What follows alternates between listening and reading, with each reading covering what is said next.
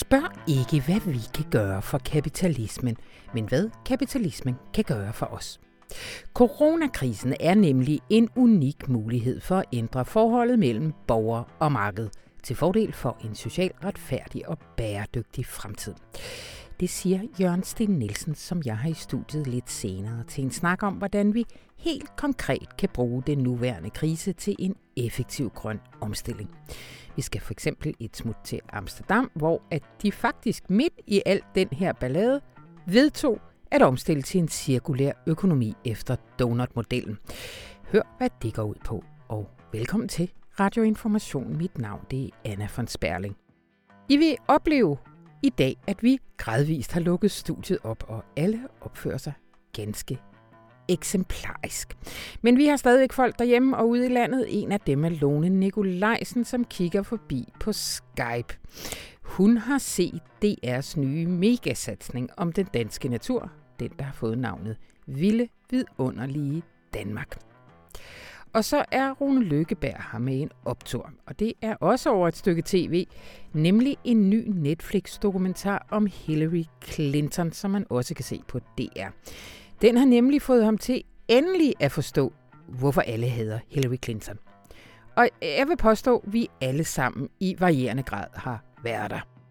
Jeg vil godt starte med at indrømme, at et eller andet sted ude på det dybe internet, der ligger der råder en klumme, jeg engang har skrevet, hvor jeg gjorde mig lystig over, at hun har kraftige underben. Øh, jeg lover ikke, at alle bliver voldsomt Hillary forelskede efter det her indslag, men jeg tror godt, jeg kan garantere, at vi i det mindste vil gøre det lidt mere bevidst om, hvilket system af forestillinger om kvinder og magt osv., som den indgår i. Og så bliv hængende til allersidst i programmet, fordi der har jeg nemlig den fornøjelse at præsentere jer for et lille stykke ganske nyskrevet tvær-europæisk radiodrama. Fordi på torsdagens forside, så kunne man læse følgende. Kære Nordeuropa, der er noget, I ikke forstår. KH Sydeuropa. Det var nemlig oplægget til en mailkorrespondence mellem to af vores Europakorrespondenter i Italien Martin Gøtske og i Tyskland Mathias Irminger Sonne. For coronakrisen den har jo på ny udstillet kløften mellem EU's nord og syd. Og netop i de her dage så mødes EU jo til forhandlinger om gigantiske hjælpepakker i forsøg på at klinke skovene. Sydeuropa vil have økonomisk hjælp, Nordeuropa vil ikke levere, og parterne er langt fra hinanden. Hør, hvordan den konflikt tager sig ud mellem to korrespondenter. Rigtig hjertelig velkommen til.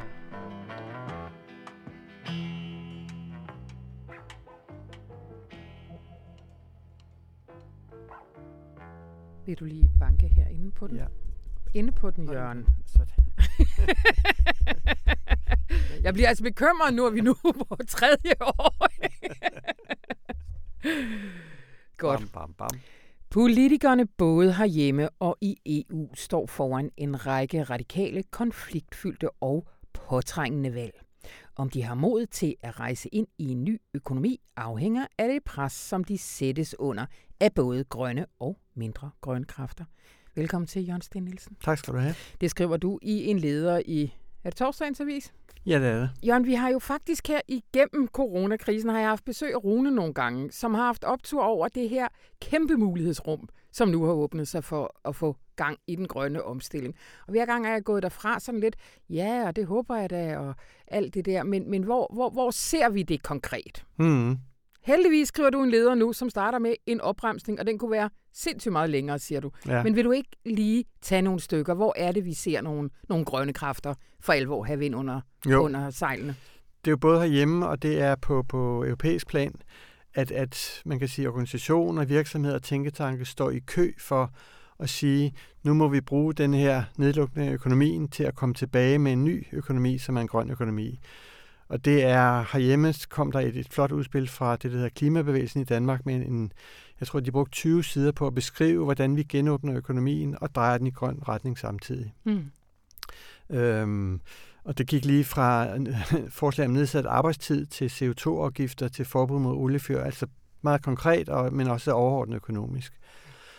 Øhm, og de er bare led i en lang, lang række, hvor øh, Dansk Energi, brancheorganisation Dansk Energi, sågar Dansk Industri, øh, Greenpeace, øh, Klimarådet, Rådet for Grøn Omstilling, øh, Klima- og Omstillingsrådet, for nu at gøre navneforvirringen total.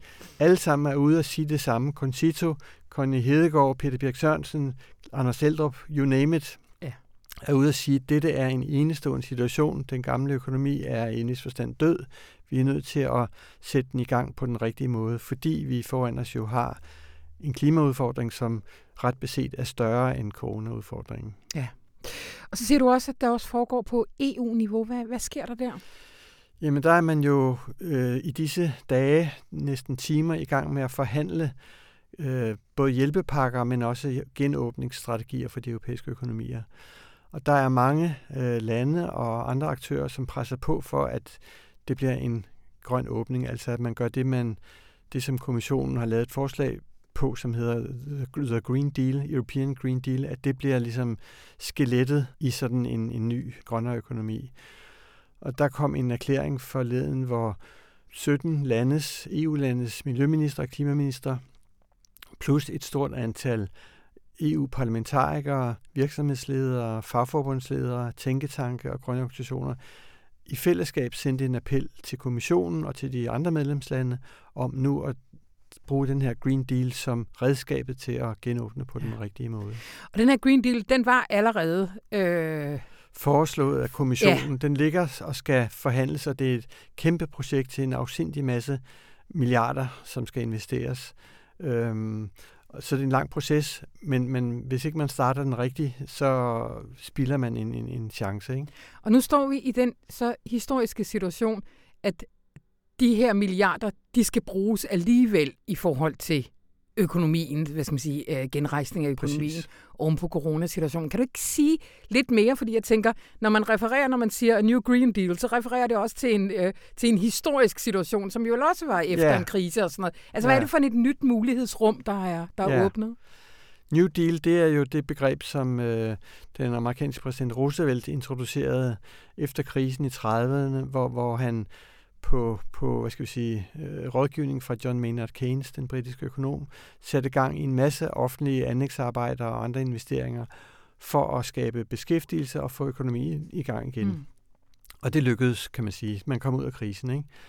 Det, man i disse år taler om, det er at lave en Green New Deal, øh, eller New Green Deal, afhængig af, om man taler fra USA eller fra Europa. Altså en, en genrejsningspakke eller en omstillingspakke for økonomien, som har bæredygtighed i centrum. Bæredygtighed og øh, skabelse af arbejdspladser. Ja. Og før var det en omstilling, nu er det også en genrejsning, så det er vel, hvad skal man sige, en unik mulighed for at, øh, ja. at få den øh, rullet ud. Men samtidig, så er der jo også øh, ryster i EU, der siger, at vi bliver nødt til at udskyde mange af de her grønne investeringer, fordi nu er der noget andet, vi skal koncentrere os om. Ja, altså der er mange virksomheder øhm, og dermed deres medarbejdere, som er nødlidende og som primært tænker på bare at overleve, bare at komme tilbage på banen. Øh, luftfartsindustrien er et eksempel på det. Og de ved, man lobbyer kraftigt for ligesom at få udskudt øh, hvad skal vi sige, miljøkrav og regler, tiltag, som kan gøre ondt, kan gøre ting dyre for dem, eller kan bremse dem i den her tilbagekomst. Øh, så der er en, en, en hæftig lobbyindsats i Bruxelles for at få udskudt mange dele af Green New Deal. Og vi ved, at øh, kommissionen selv desværre har et internt papir med en lang øh, række af delinitiativer under Green Deal, som de vil udskyde ja. på grund af krisen. Ikke fordi de ikke tror på det, men fordi de ligesom oplever, at vi magter det ikke lige nu. Ikke? Mm. Og, og det er jo ligesom farligt, hvis man kommer til at genstarte på den gammeldags måde og cementere de gamle sorte industri og aktiviteter. Ja. Hvad, øh, hvad foreslår de her grønne organisationer, at, øh, at vi skal gøre? Øh, det som er, de foreslår rigtig mange ting, ja. øh, men et centralt øh, element, som også har støtte fra vismænd herhjemme og Klimarådet, det er en, en pris på klimabelastningen. Altså en CO2-afgift, som er markant højere end den CO2-afgift, som også findes i dag. Fordi det ligesom vil gøre alt det, der er fossilt baseret, dyrt, og dermed gøre det mere opportunt at skifte til noget, som ikke er fossilt baseret, altså baseret på grøn energi i stedet for. Ikke? Så det er et nøgleredskab, men ikke det eneste. Mm. Man foreslår også støtteordninger til udvikling af nye grønne teknologier. Man foreslår regler for øh, mere effektiv energibesparelse, øh, investeringer i infrastruktur for øh, elbiler osv. Mm. En, en lang række. Men det er jo sådan nogle mere grundlæggende strukturelle øh, tiltag, men lige konkret i forhold til de hjælpepakker, de milliarder, der nu skal spyttes ud i økonomien. Ja. Hvad, hvordan kan man bruge dem aktivt i, øh, i omstillingen? Jamen det, som mange siger, det er, at der må jo stilles krav til, til øh, dem, der skal modtage hjælpepakkerne. Ja. Vi, vi kan jo se herhjemme, at, at nogle af de pakker, man har vedtaget, der, der siger man, vi vil ikke give genstartshjælp til virksomheder, som er i skattely. Nej. Altså, der er en, en meget klar øh, politisk beslutning om, at, at snyder man i skat, eller unddrager man sig skat, så får man ikke penge.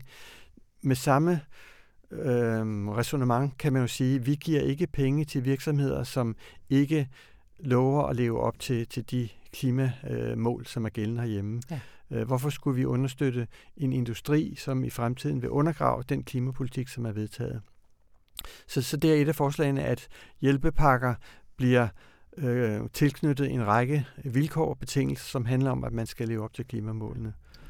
Og det, der kommer efter hjælpepakkerne, det er så, hvilke offentlige investeringer skal der laves for at skabe arbejdspladser. Og der, der er kraven jo så, at det er investeringer, som går til grønne projekter. Altså for eksempel det her med ladestander til elbiler, for at tage et lille eksempel. Ja. Og øh, man kan sige alt muligt, der kan øh, bremse det, men skal vi ikke lige dvæle lidt ved en positiv historie, du skrev her forleden dag om Amsterdam? Ja. Kan du ikke lige fortælle, hvad, hvad er det, de har vedtaget? Jamen, det kom ligesom ud af det blå, i hvert fald øh, overset af de fleste, at Amsterdam, øh, inden coronakrisen brød ud, havde været i, i overvejelse om at ændre byens økonomi, så det blev til en donut economy. Ja. Øh, og det er det her begreb, som den britiske økonom Kate Raworth har, har udviklet, som handler om, at vores økonomi skal arbejde inden for sådan et, et uh, råderum, hvor man indadtil skal løfte økonomien op over et bestemt velfærdsniveau, så alle mennesker får rimelig velfærd. Det er den nedre grænse for økonomiens størrelse. Den øvre grænse er de grænser, som planeten sætter, altså hvad klimaet kan tåle, hvad biodiversiteten kan tåle, hvad vandressourcerne kan klare. Så der er ligesom en, en donut, eller en, nogen kalder det en redningskrans, inden ja. for hvilken at økonomien må udfolde sig. Og det har Amsterdam sammen med Kate Ravers arbejdet på at omsætte til en økonomisk politik for, for byen i Holland. Og den vedtog man faktisk forleden dag primært, eller første omgang i form af en, en plan for en cirkulær økonomi med en masse genanvendelsesinitiativer, men altså med alle de øvrige perspektiver, som ligger i den her donut-økonomi. Og det er første gang, at en stor by i verden vedtager at arbejde efter det her nye princip. Hvordan kan man gøre det uafhængigt af, af den nationale økonomi? Eller Jamen det man kan gøre, det er jo inden for sine, hvad skal vi sige, budgetrammer ja. øh, og, og øh, fysiske rammer, og iværksætte de tiltag, som man i forvejen har myndighed over. Altså sådan noget som, som genanvendelsesmål har en, en hver by eller kommune jo ret til ligesom at definere og, og forsøge at efterleve. Man har også sin kommunal skat, som kan bruges til at styre, øh, mm. hvad der skal beskattes og hvem der skal betale hvor meget. Ikke? Ja. Så der er selvfølgelig et stort kommunalt råderum, som man i Amsterdam vil benytte sig af for at komme i den her retning. Mm. Har jeg fat i København for at høre, hvad, om det kunne være inspirerende? jeg har mailet med Kate Raver, som, som, som skrev, at uh, something is, is moving in Copenhagen, uh. uh, uden at hun ville røbe mere. Jeg tror ikke, det er noget, der er, der er tæt på beslutningen, men, men der er folk, der tænker i de baner i ja. Danmarks hovedstad. Det kan være, at vi skulle presse lidt på. Ja. Jørgen, øh, lige før vi startede her, så sagde du, at det her i sidste ende handler om, hvad vi kræver af kapitalismen. Ja, men det, altså, det er jo ligesom om, at der er sådan en, en, en diskurs nu om, at vi skal, vi skal have tingene tilbage til det, de var. Øh, at, at det ligesom er en regerings- og et parlaments opgave at servicere kapitalismen, så den bliver velfungerende igen. Øh, jeg synes jo, man bør vente om at sige, at det, som er en regerings- og et parlaments opgave, det er at sørge for, at kapitalismen servicerer befolkningen. Altså at vi stiller de krav, til den økonomiske model, vi opererer i, som gør, at den sikrer trivsel, sikrer bæredygtighed osv. Ikke? Mm. Hvor, hvor der jo er en, en, en rygmavstilbøjelse til at sige, vi må bare have maskinen til at køre på, på de præmisser, som, som var der i forvejen, og som jo i høj grad er i går så en tilfældigt bestemt, det vil sige bestemt af en markedsudvikling over årtier. Hvorfor skal vores folkevalgte politikere have den opgave at servicere et tilfældigt, i en markedsbestemt øh, udgave af økonomien? Er det ikke omvendt, at de skal sikre, at økonomien er indrettet, så den lever op til det, som er menneskenes behov? Det er sådan den overordnede diskussion, som, mm. som spørger nu, men, men hvor der ligesom er en tilbøjelighed til at bare sige, vi skal, vi skal bare skynde os tilbage, vi skal genåbne tingene, som de var før. Ja. Jeg havde Pelle Dragsted i studiet for noget tid siden, som sagde det her med, at, at, at alle de virksomheder og politikere, der ellers ikke er øh, særlig begejstret for staten, står der med hatten fremme, når krisen krasser, og det bør de nu indse, at du ved, øh, staten er afgørende og vigtig i alt det her. Men, men det du siger nu, det er, sådan har kapitalismen i en dansk version egentlig altid fungeret. At at det, det, er ligesom, det, det ligger som en forventning hos, øh, hos virksomhederne og også hos de borgerlige politikere, at, øh, at i de situationer, der går staten ind og genopretter, og så fortsætter vi bare. Ja, og, men, men den skal jo også genoprette nu. Øh, selvfølgelig skal den det, men den skal genoprette den, eller skabe den økonomi, som er til gavn for, for fællesskabet, ikke? Det er jo det. Og der er vel brancher, der egentlig også gerne bare må dø nu, er der ikke? Jeg, jeg, har, jeg, har, jeg har en favorit. Ja. Krydstogsskibene. De kan sgu da umuligt komme tilbage efter den her. Det er rigtigt. Øh, lidt mere vanskeligt at forholde sig til. Det, det er jo et andet eksempel, du kunne have nævnt, øh, altså flytrafikken. Ja, det var en grund til, at jeg ikke ja. nævnte det. den er svær. Ja. Men, øh, men man kan vel godt arbejde for, at flytrafikken bevæger sig i en grønnere retning. Og det, øh... Ja, eller man kunne arbejde for kvoter. Altså at ja. vi får kvoter for, hvor meget vi i et liv må flyve. Og så kan vi indrette os efter det. Ja.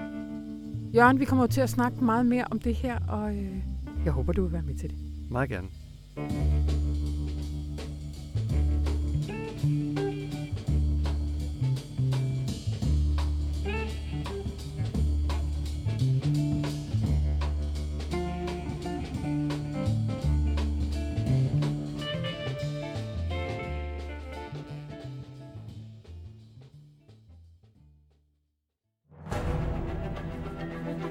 DR præsenterer en ny storslået naturserie om Danmark.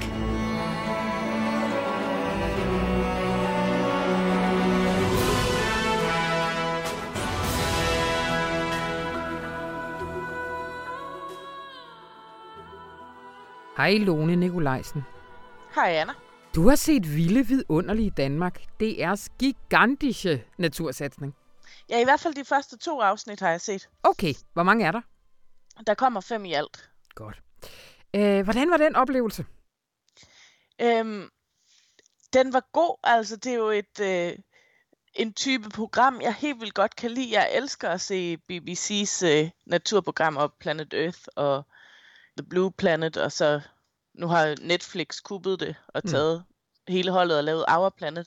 Og de her sådan stort anlagte naturdokumentarer, hvor der bare virkelig ikke er sparet på noget, og man kommer helt tæt på dyr, når man ser deres øh, naturlige habitater helt ovenfra, og, og lærer noget, noget nyt om, hvordan de øh, klarer livet. Mm.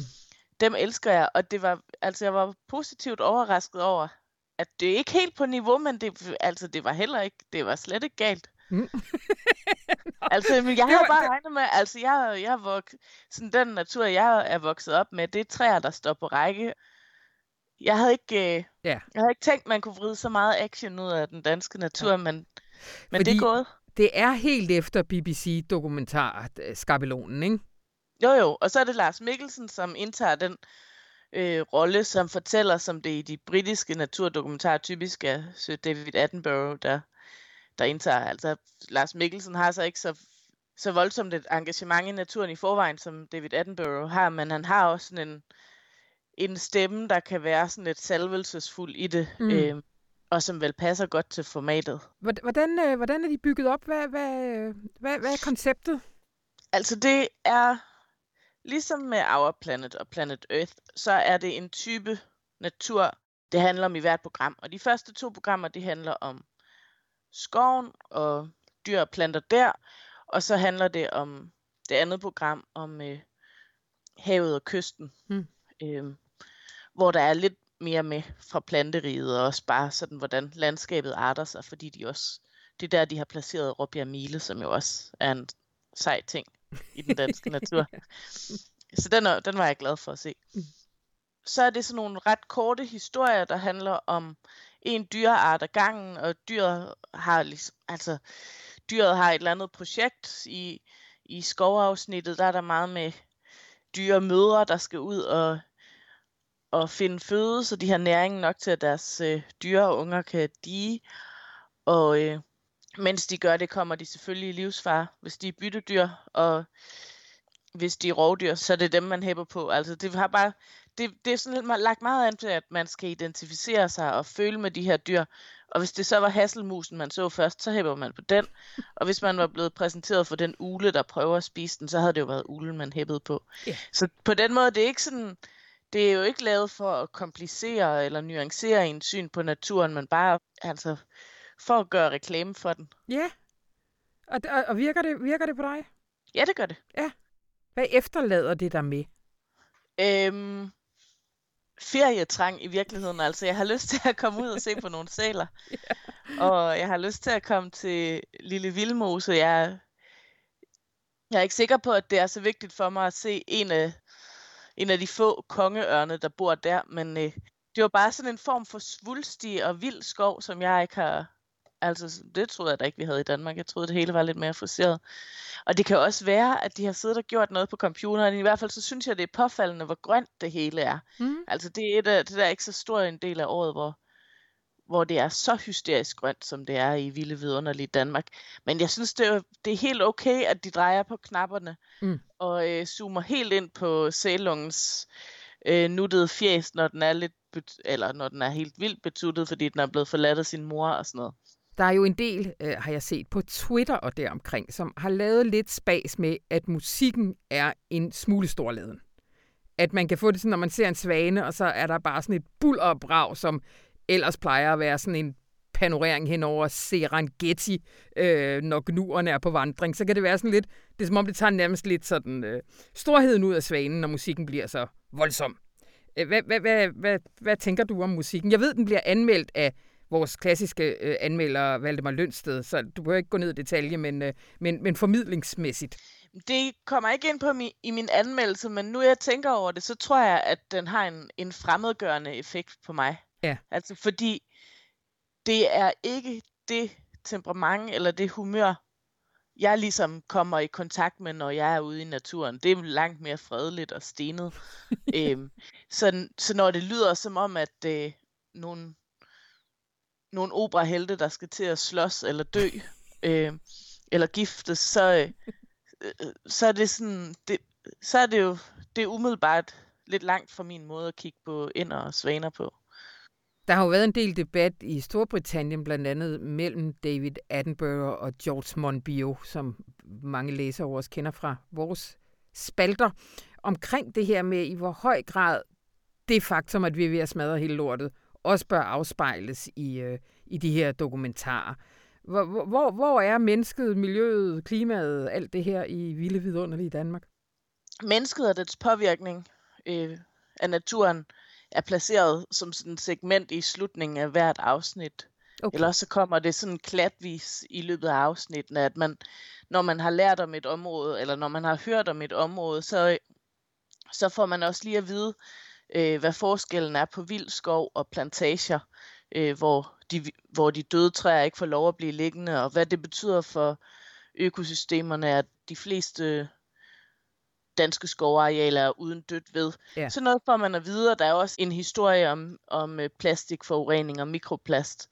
Øhm, så den, den historie er, er en del af den sådan samlet fortælling. Også bare når de fortæller om dyrearterne, så er det jo en del af deres historie, at for, for nogens vedkommende, at de har været væk, som kongeørnene for eksempel, der nu kun, mm. altså, som der kun er ganske få af, men også for nogle af de andre dyr, de er truede. Så, så mennesket er hele tiden lige i nærheden af ja. de historier, der bliver fortalt. Men sådan er det jo med den danske natur. Men det er jo også, i den britiske debat, der var det jo sådan et grundlæggende spørgsmål om, hvad er egentlig det bedste hvis man faktisk gerne vil overbevise os om at passe på naturen? Er det at ligesom på en eller anden måde genfortrylle den i al sin magi og storhed, eller er det hele tiden at sige, se, den er bare helt øh, klasket ned, fordi vi er nogle dumme svin? Altså, hvad, hvad, hvad, hvad efterlader den her der med? Jeg kan godt forstå, at de har haft den diskussion i Storbritannien øh, efter så mange fremragende programmer, der, der fremstillede dyrearter som superhelte, der mm. kunne klare en hvilken som helst øh, udfordring, der kom deres vej. Men, men den måde at fremstille dem på, har jo også BBC's naturdokumentar bevæget sig væk fra. Og jeg synes egentlig ikke, at, øh, at genfortryllelsen, eller den her, den her meget forelskede version af naturformidling, at den udelukker, at man også fortæller, at, øh, at den vilde natur er truet af menneskelig forurening og menneskelig påvirkning. Ja. Øhm, og menneskelige beslutninger, såsom skovrydning. Mm. Øhm, og det synes jeg heller ikke her. Jeg synes, at det, øhm, det ville være en, en underlig sådan naturhistorieløs måde at fortælle om naturen på. Hvis ikke en del af historien var, at der engang var meget skov, så var der væsentligt mindre skov, så gjorde man noget for at få, få skoven tilbage, men så var det en bestemt type skov, som biodiversiteten ikke er så høj i. Altså ja. det får man jo også at vide, at, øh, at naturen er resultatet af en masse menneskelige bevidste og ubevidste beslutninger. Lone, hvad, hvor, hvor, hvor, kan man se den? Det kan man på DR.dk, og så kan man, hvis man vil se den, når den bliver sendt i fjernsynet, så kan man gøre det hver søndag klokken 8, der hvor de plejer at sende drama-serier. Så det, det er lagt op til at være en fællesskabsoplevelse? Ja, det er det helt sikkert. Ja. Og det er også sådan familievenligt. Altså, speaking er ikke mere indviklet eller mere informationsmættet, end at alle kan være med. Og så en gang imellem, så kan man godt, hvis man er lidt snobbet, når det kommer til metafor, så kan man godt tænke, at lige det der billede kunne jeg godt have undværet. Og lige den her måde at menneskeliggøre en eller anden fugl, der skal affodre sine ungers øh, stress og jag, det kunne man godt have undværet. Work-life altså, balance. Ja, ja. Ja, ja fuglenes work-life balance. Den, det kan godt virke lidt søgt i voksne snobbede ører, men, men det er så helt sikkert lagt an på at være en fællesskabsoplevelse. Men lytteren skal også vide, at du er måske den største snob, når det kommer til metaforer, vi i hvert fald har på den her vis. Ja, altså, det ved jeg ikke. Vi har aldrig rigtig... aldrig rigtig battlet. ja, jeg er ikke den mindste i hvert fald. Nej. Yes, det var, hvad vi nåede. Tusind tak, Lone Nikolajsen. Selv tak.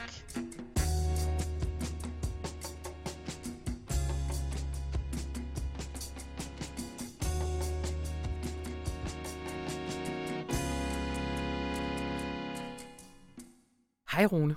Hej Anna. Har du en optur til os? Ja, det kan du tro, jeg har. Og øhm, jeg har længe funderet over, hvordan det kan være, at vi er så mange, der hader Hillary Clinton så meget. Mm-hmm. Og det er meget svært at... Altså, hun er jo både hadet af venstrefløjen og højrefløjen. Og det er både Bernie supporters og Trump supporters. Og der er altid et eller andet med, at når et had bliver for rent og for kulturelt, at så hader man noget andet end kvinden selv. Ja. Og det har været meget nysgerrig på, hvad det egentlig er, man hader, når man hader Hillary Clinton. Og der elsker jeg simpelthen den serie, som amerikansk Netflix har lavet, som ligger på DR nu, og som i fire afsnit fortæller hele historien om Hillary Clinton, fordi det viser sig undervejs, at det man hader, når man hader Hillary Clinton, det er simpelthen en kvinde, der har fået så mange bank over et halvt århundrede, at det var umuligt for hende at blive hende selv. Mm. Og der er en fantastisk passage til sidst, hvor der er en kvinde, der hedder Cheryl Mills, som er en sort rådgiver for Hillary Clinton, som siger, at det er helt utroligt i det her land, hvor man er så sensitiv omkring, hvad man siger om minoriteter, at man kan være så hadsk omkring kvinder. Ja. Og det har nemlig slået mig meget i de senere år, særligt efter, at, øh, særligt efter min politiske relation til Elizabeth Warren, hvor lidt feminister amerikanere er. Hvor meget de er optaget af etniske og seksuelle minoriteter, og hvor sensitive de er omkring det. Men hvor lidt bevidste de er om den strukturelle vold, som de udøver over for kvinder. Mm-hmm. Og det ser man ser simpelthen den her serie, hvordan Hillary Clinton, hun er blevet prylet gennem fire årtier af alle omkring hende.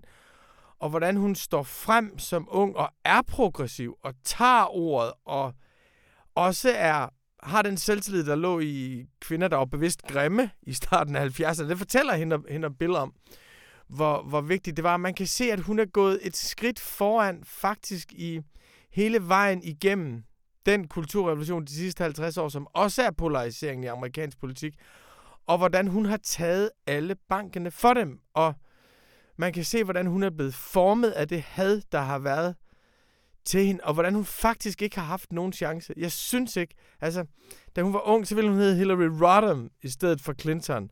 Og det var jo en måde for kvinder at være stærke på at sige, jeg er ikke bare Mrs. Så tabte hendes mand guvernørvalget i Arkansas, og så var det sådan, okay, skal jeg være så forfængelig? Mm-hmm. Skal jeg være så forfængelig? Så det er mit efternavn, der skal gøre, at han ikke kan vinde. Så skiftede hun navn til Hillary Clinton. Så blev hun af feministerne oplevet som en, der havde svigtet, og som husmøderne som en, der havde fundet sin plads. Og så vandt han. Da hans utallige affære blev afsløret, stod hun jo frem sammen med ham, for der var også rigtig mange, som bare brugte de der affærer til at smadre venstrefløjen. Hun stod frem sammen med ham og forsvarede ham. Og hun blev hadet af feminister for mm. at blive sammen med ham. Øh, og hun blev foragtet af højrefløjskvinder for at hun var en del af hele det der Clinton-imperium. Og jeg synes faktisk, at man i den der... Man får i den der tv-serie en forestilling om, nærmest på ens egen krop, selv som mand, hvor meget lort hun har været igennem, og hvordan Mm. hun ikke kunne blive andre end den, hun var.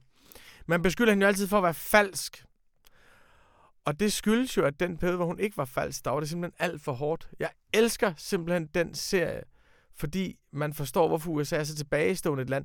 Der er jo ikke noget sådan, der er jo ikke noget som helst avanceret eller avantgardistisk over at have en kvindelig præsident. Mm-hmm. Altså, prøv at høre, Mm. det er 40 år siden Storbritannien fik Margaret Thatcher. Ja. 40 år siden, altså, Ja. det er to generationer siden. Mm. Tyskland Mm. har haft en kvindelig kansler i hele det 21. århundrede.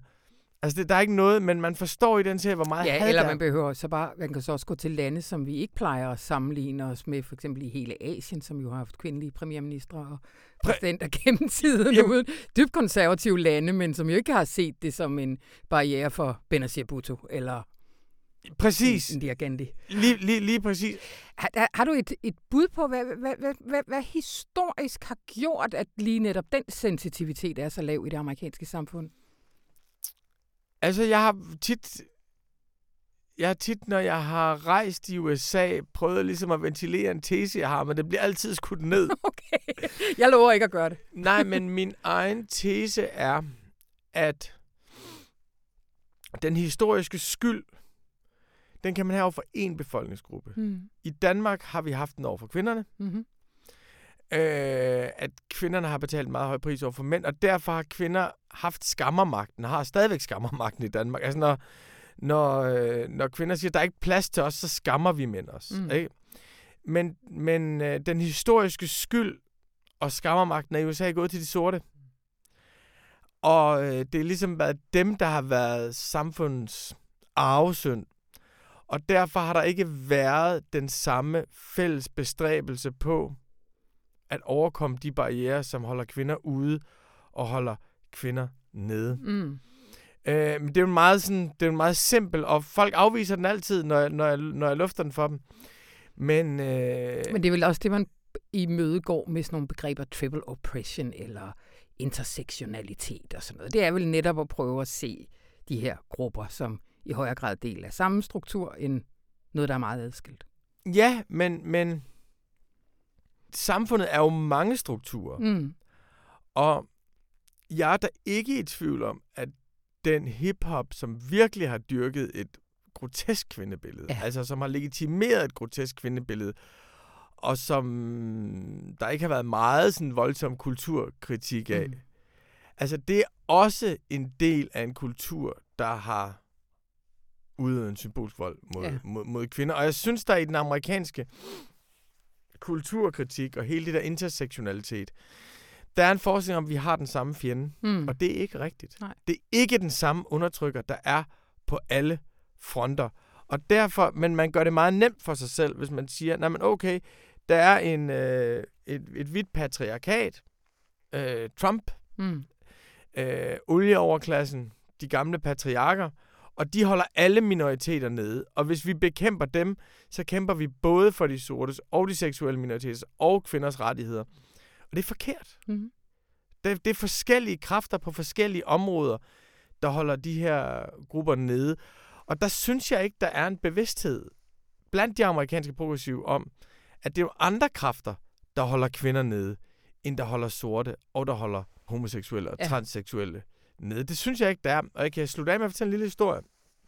Min søn og jeg, Nimer, øh, som jo har set den her serie sammen og talt utrolig meget om. Mm.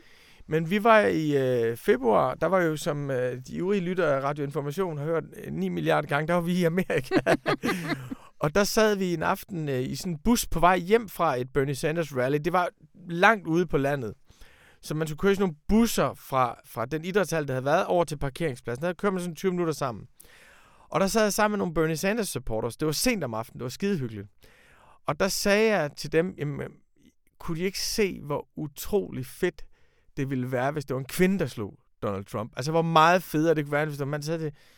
Jo, men ikke rigtigt. Mm. Og så snakkede de om, hvor meget de havde Hillary. Så sagde jeg, jamen, synes I ikke, det er forfærdeligt, at hende, der kunne være blevet den første kvindelige præsident, at hun blev ødelagt af, at hun havde en mand, der var så stort et svin over for kvinder, og hun blev en Mm. del af det. At hende, der skulle være den frigjorte kvinde, at hun blev et offer for, at hendes egen mand havde misbrugt frigørelsen. Og misbrugt 68 kultur. Så hun sagde, det, det var meget mærkeligt, at sagde det. Det var der aldrig nogen amerikanske mænd, der ville sige. Nå.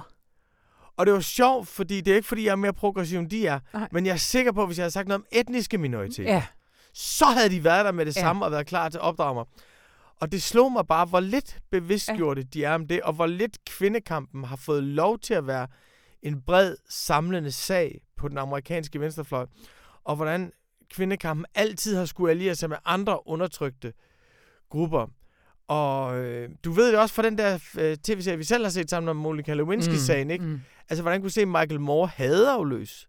Ja. Altså, den progressive Ja. Michael Moore siger Monica Lewinsky, at hun kom ind med knæbeskytter på. Underforstået, hun ville bare sutte pik på præsidenten, ikke?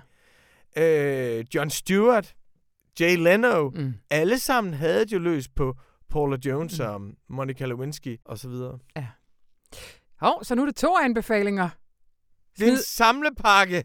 Skal vi jo håbe på lidt regn snart, så man kan se ja, og de er alle sammen, de er alle sammen på det, jeg vil sige, det er altid, når man hader nogen, så er der altid en kæmpe optur at finde ud af, hvad det er, man hader. Korrekt. Hvad hedder Jone? Den ene hedder bare Hillary. Ja. Og den ligger på DRDK. Og den anden med Monica Lewinsky. Den Det var dig, der anbefalede, hvad så du Den- ved, hvad den hedder. Den hedder Monica, tror jeg. Jeg, jeg tror det faktisk. Nå, men de ligger i hvert fald begge to øh, på, øh, på DR.dk. Se dem. Se dem.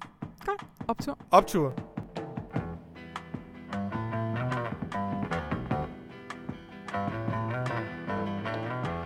Jeg hedder Louise Drivsholm, og jeg er journalist på Informations Indlandsredaktion, hvor jeg skriver en hel del om forskning og uddannelse, og primært om øh, corona i øjeblikket. Og jeg synes selvfølgelig altid, at der er en million gode grunde til at læse information. Men jeg synes måske særligt i øjeblikket, hvor vi står i i hvert fald hvad der er min levetids største krise, at der er brug for nogle perspektiver, og der er brug for en avis, der tør insistere på at være en lille smule langsommere og en lille smule mere grundig. Der ikke bare render med den første og den bedste nyhed om et nyt forskningsstudie eller om en ny øh, økonomisk skandale, men, men stopper op og leverer de langsomme perspektivrige artikler. Det synes jeg virkelig, der er brug for. Og hvis du er nysgerrig på, hvad de her artikler indeholder, jamen så synes jeg, du skal tilmelde dig en gratis måneds abonnement på information. Og det kan du gøre på information.dk-prøv nu. Du kan selv vælge, om du vil læse avisen digitalt hver dag, eller om du også vil have den i weekenden med posten. Og øh, når prøveabonnementet er færdigt, så stopper det helt af sig selv.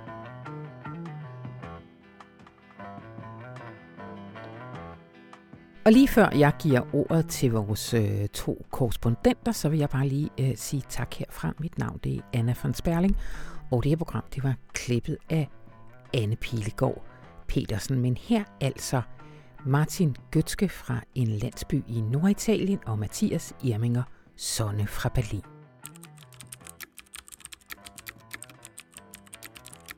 Kære Martin, dernede sydpå. I årvis har vi europæere ævlet og kævlet om, at sammenholdet i EU er truet, om at kløften mellem nord og syd er blevet dybere. Men i coronakrisen, der ser den abstrakte debat faktisk pludselig ud til at blive ramme alvor. Med mine halvtyske briller har jeg måske været lidt naiv. Nu vil italienerne igen igen have omfattende hjælp, og så tror de meget belejligt med, at ellers så kan det koste euroen og måske også EU-livet. Det har jeg faktisk mest set som forhandlingsbuller. Når øh, EU-landenes regeringschefer mødes torsdag, så vil et af hovedpunkterne være, om der skal indføres en form for solidariske euroobligationer, som alle lande er med til at hæfte for. Det er jo ikke mindst for at trække din hjemstavn, altså Italien, op af den dybe sump med lån til rimelige renter. It's never gonna happen. Det har jeg i hvert fald tænkt længe. For hvilke regeringer i Nordeuropa tør gå med på den vogn?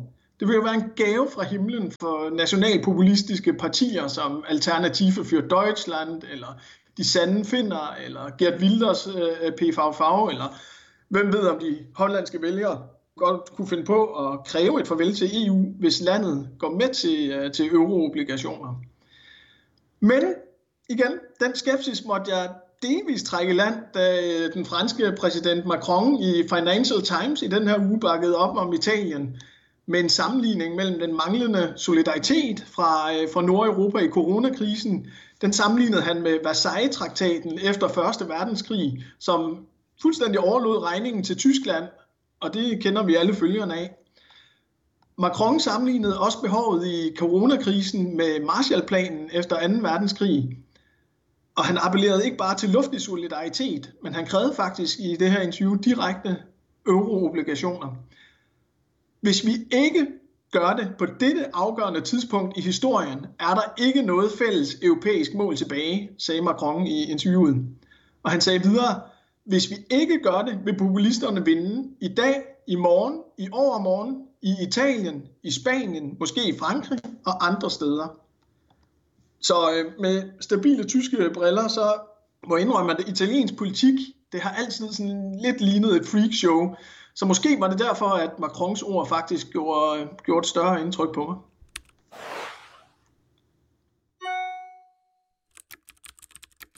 Hej Mathias, deroppe i nord. Jamen det er altid noget, at du og tyskerne er ved at få øjnene op for situationens alvor. Også selvom der skulle en fransk præsident til at åbne jeres øjne for jer.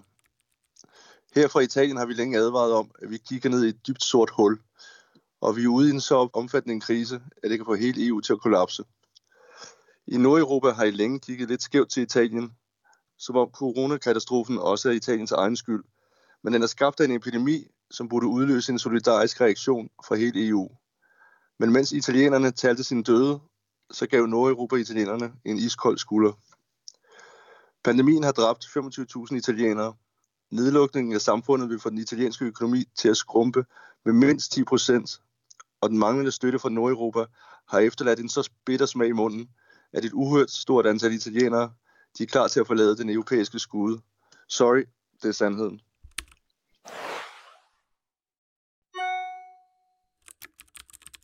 Hej igen, Martin.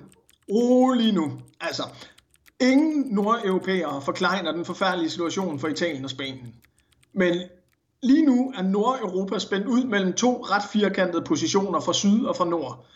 På den ene side at vise europæisk solidaritet, og på den anden side at fastholde økonomisk ansvarlighed. Men der er faktisk ret mange nuancer mellem de to positioner. Og her nærer nordeuropæerne en sund skepsis over for at bruge coronakrisen som middel til at skabe en helt fundamental ændring af EU og euroen. Altså, at hæfte for hinandens gæld vil være at indføre en indirekte overførselsunion af bagdøren. Altså at lade EU-landene øh, lade dem stå på mål for hinandens økonomier og hinandens underskud. Og det vil være lodret mod Maastricht-traktaten, der var grundlaget for eurosamarbejdet. For det andet vil det kræve måneder, hvis ikke år, og det vil kræve enstemmighed, at indføre den ene eller anden form for euroobligationer, og den tid er der faktisk ingen europæiske lande, der har lige nu, altså her i krisen.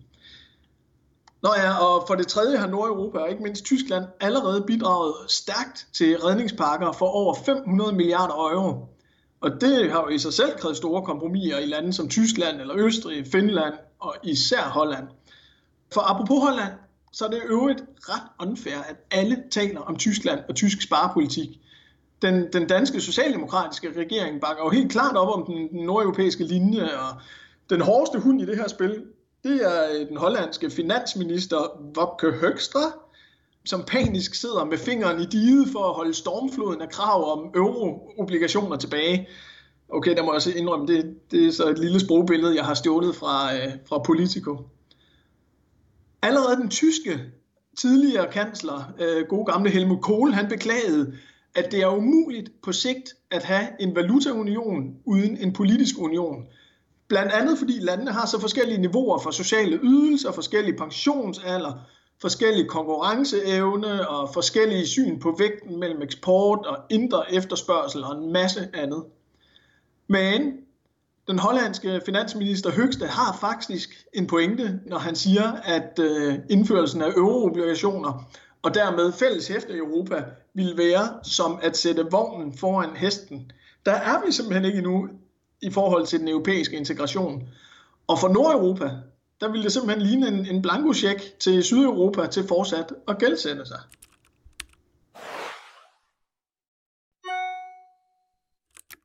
Hallo derop. Igen. I Nordeuropa forstår I ikke alvoren. Selv når I også står ansigt til ansigt med en kæmpe økonomisk krise, så modsætter I jer at indføre tilsvarende tiltag at gøre eurozonen til et rentefællesskab, som kan holde sammen unionen. I vil ikke indføre fælles europæiske euroobligationer, hvor alle lande står sammen for at hæfte for gælden. Hvor sydeuropæiske lande også kan nyde gavn af de lavere renter, som nordeuropæiske økonomier styrke den sikrer.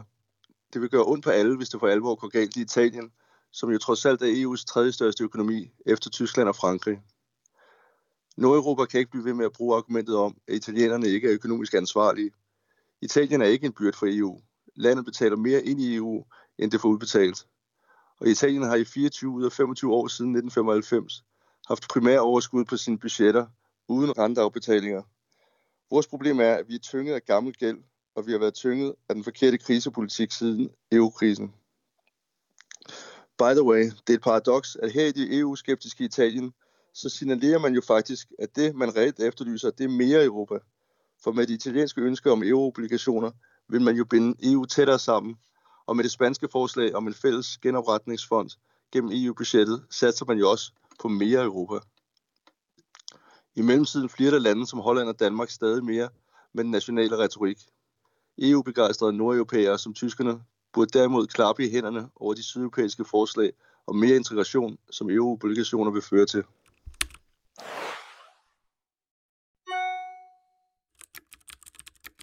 Kære Martin, det er fint nok, men kun på tegnebrændet.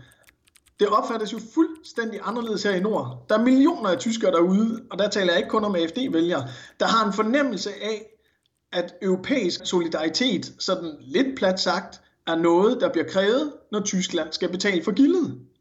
Jeg snakkede for nylig med min øh, pænt konservative, men ellers ret fornuftige underbo i, øh, i Berlin, som stemmer CDU, og øh, med sin beskedende pension, så spurgte han lige ud til de korrupte italienere, som han sagde. Han spurgte, hvorfor begynder de sydeuropæiske stater ikke at kræve mere solidaritet af borgerne i deres egne lande, og sørge for, at de arbejder lidt længere og snyder lidt mindre i skat? Og om man kan lide det eller ej, for mange tyskere er det den bitre realitet, at Tyskland, i hvert fald før coronakrisen, øh, er, er et rigt land med en lav statsgæld og en lav arbejdsløshed, men samtidig er der millioner af fattige tyskere. Det tyske jobvunder, som, som vi har oplevet øh, i de sidste årtier, det er især opstået på grund af euroen og eksportindustrierne, men også på grund af et stærkt lønpres. Så selvom øh, tyskerne har en markant højere pensionsalder, så har de faktisk statistisk en lavere gennemsnitlig nettoformue, end italienerne har. Og i modsætning til Sydeuropa, så er det kun omkring 40% af tyskerne, der ejer den ejendom, de bor i. Nede hos jer i Italien, der, der er tallet tættere på 75%. For uendelig mange tyskere bliver en krise som øh, øh coronakrisen derfor eksistentiel på meget, meget få måneder eller endda uger. Og selvom Tyskland er rigt og har en høj kreditværdighed, der kan sikre lave renter, så er tyskerne faktisk ikke så skide rige i snit. Og min fornemmelse er, at rigtig mange vil protestere mod øh, fælles gæld. Øh, mange vil også protestere mod at, at sætte turbo på den europæiske integration her i coronakrisen. Det minder mig om, da den, da den faldende SPD-leder Martin Schulz i 2017 talte om et Europas forenede stater i 2025. Det var faktisk der hans øh, sidste håb om at blive kansler, øh, det smuldrede. Kære Mathias, det er lidt anstrengende at høre på tysk klagesang. Nordeuropæerne taler om ansvar, men lader Sydeuropa i stikken, når det virkelig brænder på. Det skete med finanskrisen, det skete med flygtningekrisen, og nu sker det med coronakrisen. Faktum er, at Tyskland har tjent fedt på EU'en på Sydeuropas bekostning, og nu er coronakrisen en anledning til at få skabt balance. Euroreglerne har begrænset Italiens vækst og mulighed for at kæmpe sig ud af sin langvarige krise. Som fælles valuta har euroen frataget Italien muligheden for at bruge nedskrivning af sin egen valuta som et instrument til at forbedre konkurrenceevnen. Tysklands enorme handelsoverskud er derimod en direkte konsekvens af indførelsen af euroen. Euroen har groft sagt gjort det nemmere for Tyskland at udstede billige lån til svære økonomier, så de kan købe flere tyske produkter. Det har styrket tysk økonomi, men har gældsat andre eurozonelande. Hej Martin. Oh yes, altså set med rent økonomiske briller, så kan det ikke benægtes, det du siger. Med euroen, der, der fik millioner af sydeuropæere jo pludselig råd til at opgradere fra en Fiat til en Audi, lidt populært sagt. Og pludselig blev den nordeuropæiske valuta holdt lavere, end den havde været uden euroen. Og derfor en nordeuro eller en tilbagevenden til D-marken, det vil også forøge vores valutakurs i nord stærkt i forhold til andre valutaer. Det vil være med til at smadre eksportstyrken i Tyskland og Nordeuropa. Men jeg tror, så tekniske argumenter, det er det svært at overbevise de, øh, de nordeuropæiske vælgere med. Jeg har øvrigt lige faldet over en, en fantastisk tråd på øh, Twitter fra CDU's øh, Friedrich Merz, som trods alt er, er en seriøs kandidat til at blive øh, Tysklands næste kansler. Og han skriver, at Italien ikke engang gider at tage imod de mange milliarder fra ESM-fonden, altså fra den rednings, euro-redningsfond, øh, hvor finansministerne har stillet 250 milliarder euro til rådighed til de nødstede lande. Og Friedrich Merz skriver, det viser altså, Italien har ikke noget akut behov for finansiering, men i slipstrømmen på coronakrisen prøver landet at få ubegrænsede muligheder for at refinansiere sit statsbudget. Det Martin siger mellem linjerne, det er, at Italien egentlig bare med nas på Nordeuropa, og, og han fortiger så også, at ESM-milliarderne er forbundet med forbehold, som ikke er så smarte for Italien. Så der må jeg give dig, hvis det er den tyske tone, som italienerne hører ned ved dig, så forstår jeg egentlig godt, hvis italienerne synes, at tyskerne er lidt nogle røvhuller. Hej Mathias. Efter min bedste overbevisning, så har Italiens premierminister Conte ret, når han siger, at ESM er et nytteløst instrument til at løse den krise, vi står overfor. Det kan få de italienske renter til at stige, og vi italienere har ikke glemt, at grækerne i den sidste finanskrise blev afkrævet uacceptable offer for at få adgang til kreditterne, som Conte i den her uge sagde det, vel at mærke i den tyske avis Süddeutsche Zeitung. Italienerne har altså ikke glemt, hvordan sparepolitikken har forhindret vækst. Har du i øvrigt set længere nede i Twitter-tråden om ESM, hvor Friedrich Merz påstår, at Italiens afvisning af ESM viser, at Italien ikke har noget akut behov for hjælp. Der er en, der skriver, at det svarer til en kraftpatient, der siger nej tak til en hovedpinepille, og i stedet kræver kemoterapi. Her vil man jo heller ikke sige, at han eller hun, der vist ikke har et reelt behandlingsbehov. Billedet er groft, men også ret rammende. I Nordeuropa overser de fleste desværre, at italienerne stadig har en følelse af, at mens andre europæiske lande lukkede grænserne og nedlagde forbud mod eksport af livsnødvendige værnemidler, så modtog Italien hjælp fra Kina og Rusland. Selvom Tyskland reelt har hjulpet meget mere end de lande, så er indtrykket desværre et andet. Derfor er der også en stor risiko for, at vi i Italien vil vende os mere mod Kina og Rusland. Dermed får de to lande endnu mere end hidtil muligheden for at underminere EU. Og Europa risikerer en balkanisering. Efter at have vokset tættere og tættere sammen i årtier, så begynder vi nu at drive fra hinanden. Vi bliver splittet og står sværere som union. Vores styrke vil blive mennesket. Nogle af os vil kigge mod USA, andre mod Kina og Rusland. Det er en farlig udvikling. Hej Martin. Igen, ro på med dommedagsprofetierne. Ro på. Tyskland overtager EU-formandskabet fra sommer, og selvom det meste det kommer til at stå i, i coronakrisens tegn, så er Merkel faktisk en leder, der i meget høj grad også tænker geopolitisk. Hun har godt nok aldrig gået i offensiven for EU sammen med Macron, som, som mange jo har håbet på. Men i nødens stund, der vil hun efter min allerbedste overbevisning for alt i verden holde sammen på unionen. I den her uge har hun signaleret, at en eller anden form for genopretningsobligationer kan blive nødvendige. Lidt ligesom det både Ursula von der Leyen og, og Spanien har foreslået op til EU-møde, så vil hun udvide EU-budgettet og, øh, og bruge det til at øh, lade EU udstede fælles obligationer. Selv traktatændringer kan hun faktisk forestille sig lidt længere ned ad vejen, som, øh, som hun sagde det i mandags. Så Merkel er altså også kompromisvillig, og i sidste ende, så kan vi ende med at få en slags euroobligationer, der bare er pakket lidt anderledes ind. For Merkel og alle tænkende nordeuropæere, de ved også godt, at hvis euroen, som i høj grad bærer det indre marked, falder fra hinanden, så vil det koste Tyskland og Nordeuropa uhyre meget velstand. Og de ved også godt, at en fælles valuta og et indre marked ikke er stærkere end sit svageste led, og det led, det for tiden i tangen. Så selvfølgelig vil Tyskland også indgå tilstrækkeligt med kompromiser for at stabilisere det indre marked. Vi lever jo selv af det. Så øh, mit bedste bud er, at EU igen igen finder et lunken kompromis, der lige akkurat er nok til at holde den italienske skuffelse stangen, og samtidig øh, ikke få nordeuropæerne til at føle, at de hæfter for hele gildet. Alle vil jo kæmpe for at undgå et sammenbrud i Europa. Så jeg siger bare velkommen i EU, hvor vi på godt og ondt lever af de her lunkne kompromiser. Kære Mathias, jeg er bange for, at vi er her tilbage ved en naiv nordeuropæisk optimisme. For italienerne er diskussionen om EU-obligationer for længst blevet et symbol på, om EU i det hele taget er et solidarisk projekt. Hvis Italien igen får en kold skulder, så kan vi lige så godt nu ønske Matteo Salvini og hans EU-skeptiske nationalistparti ligger tillykke med valgsejren. Først skal vi bekæmpe virusen, og så skal vi genoverveje Europa, har han for nylig sagt. Hvis det er til vores fordel, så siger vi farvel, uden at sige tak, sagde Salvini. I begyndelsen af århundredet var italienerne ellers i alle vilde med EU, men modstanden mod unionen er nu større end noget andet sted. En nylig undersøgelse har vist, at 59 procent af italienerne ikke længere ser nogen værdi i EU. Og en anden undersøgelse har vist, at et flertal af italienere beskriver Kina som en ven, mens næsten halvdelen ser Tyskland som fjende. Det er måske ikke fair, men det er situationen, og det vil blive værre, hvis Nordeuropa ikke kommer italienerne mere i møde. Selv hvis en fremtidig post-corona-regering ikke skulle være med Salvini i spidsen, men med en midtsøgende regering, så vil den formentlig agere langt mere EU-skeptisk, og det vil gøre det langt sværere at finde fælles EU-konsensus om afgørende emner som klima og migration.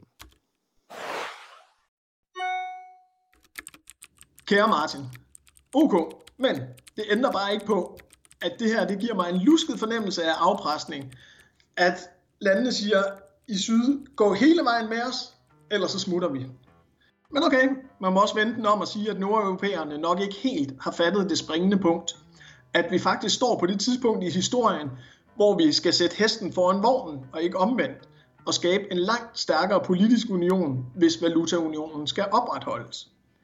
Macron sagde det jo øh, ret skarpt i det nævnte interview med Financial Times, at de fleste nordeuropæere er gode pro-europæere, når det handler om eksport, om billig arbejdskraft, eller om at få produceret dele til bilproduktionen, som man ikke selv laver i sit eget land.